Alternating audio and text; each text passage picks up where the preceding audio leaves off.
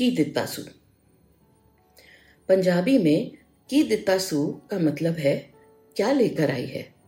यानी बहू दहेज में क्या लेकर आई है?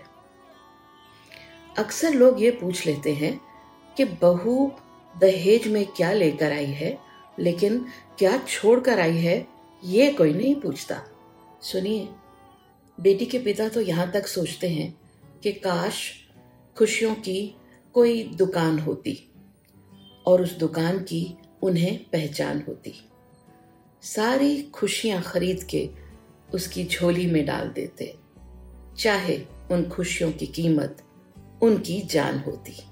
जरा सोचिए, अगर जेब में रखा हुआ पेन भी कोई आपसे मांग लेता है ना तो आप हिचकिचाने लगते हैं। तो यहाँ तो माँ बाप ने अपने जिगर का टुकड़ा दिया होता है। पूरा का पूरा दिल निकाल के दे दिया होता है अपनी बेटी के रूप में। और हम पूछते हैं, की दित्तासु अगली बारी कोई ये पूछे ना, की दित्तासु क्या लेकर आई है मायके से?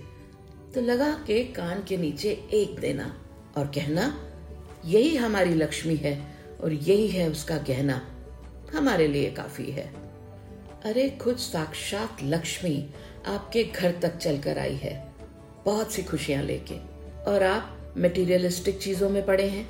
बड़े हो तो सम्मान लो। समान नहीं।